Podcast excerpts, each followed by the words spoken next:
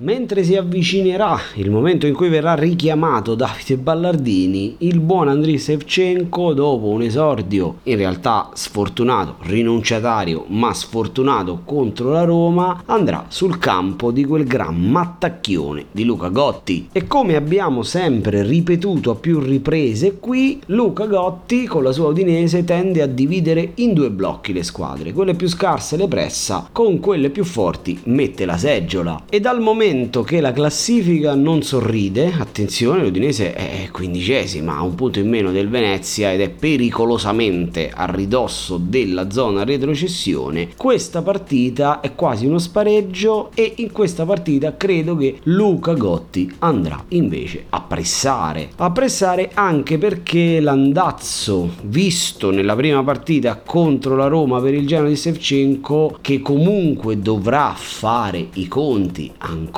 con tanti tanti infortuni, verosimilmente non ci sarà destro, non ci sarà Caicedo, non ci sarà Yaya Gallon che secondo me è un giocatore che Sevchenko invece sfrutterà molto, non ci sarà ancora Fares, non ci sarà Criscido, non ci sarà Maximovic, insomma il Genoa sta in faccia alla croce con gli infortuni, verosimilmente Sevchenko riproporrà lo stesso canovaccio, ovvero difesa e contropiede. Sicuramente l'Udinese ha un tasso tecnico superiore, l'Udinese è una squadra da lato sinistro della classifica, insomma, o giù di lì, decimo, undicesimo posto, di certo non può ambire a qualcosa di più, però io la vedo superiore al Genoa, o almeno al Genoa di questo momento con l'allenatore nuovo e con questa serie ineluttabile di infortunati. Ad ogni modo, io mi aspetto una partita sulla falsa riga di Genoa-Sassuolo, quindi con due squadre che se la giocheranno e alla fine la spunterà probabilmente chi avrà più voglia, chi andrà più a cercare la vittoria. Io parto con il nome del calciatore sconsigliato che gioca nel Genoa a centrocampo e si chiama Stefano Sturaro. Nulla da dire come impegno al buon Stefano, un ragazzo che ci mette veramente l'anima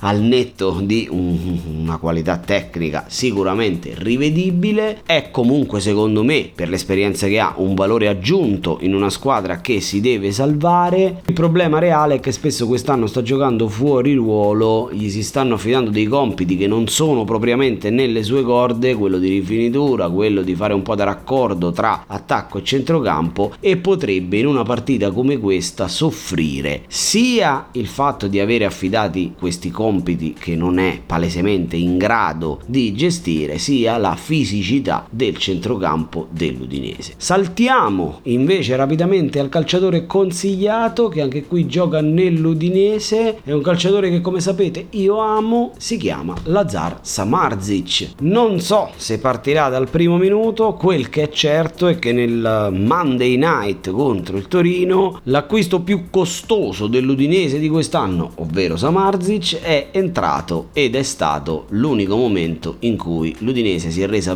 pericolosa sfiorando il pareggio, ci è voluta una gran parata di Milinkovic Savic per inchiodare la partita sul 2-1 per il Torino. Ha un piede educatissimo, raffinatissimo ed io ancora adesso al mese di novembre non riesco a comprendere come sia possibile che questo signore non giochi titolare tutte le sante partite. In questa partita comunque io lo metto perché potrebbe risolverla anche entrando dalla panchina, augurandoci che per una volta gli dia una chance dal primo minuto, visto anche che poi ci sarà il turno infrasettimanale, non sarà questa, sarà la prossima, non lo so, io nel dubbio in questa partita metto la Zarza Marzic.